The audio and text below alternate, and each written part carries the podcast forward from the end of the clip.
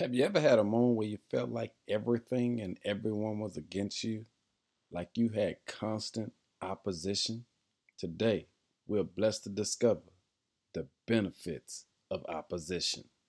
When you feel pressured by the world because you love Jesus, you need to remember just a few things.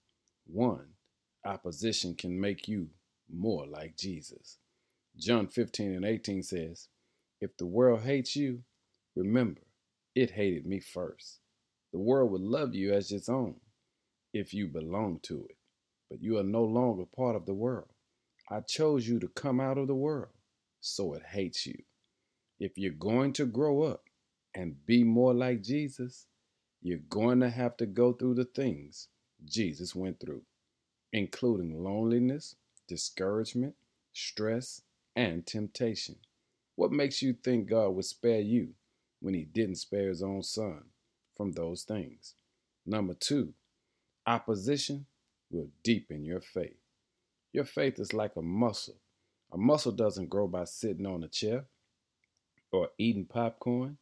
It grows by being stretched, strained, and tested. You're never going to grow a muscle if no weight is ever pulling in the opposite direction. If you don't have opposition in your life, then your faith is not growing. The strongest believers in the world right now are those who have had their faith tested the most. Today, we praise the Lord for the benefits of opposition.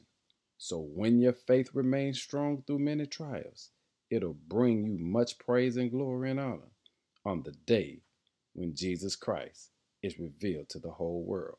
Hey, family, whatever you're going through, Tell God thank you for the benefits of your opposition.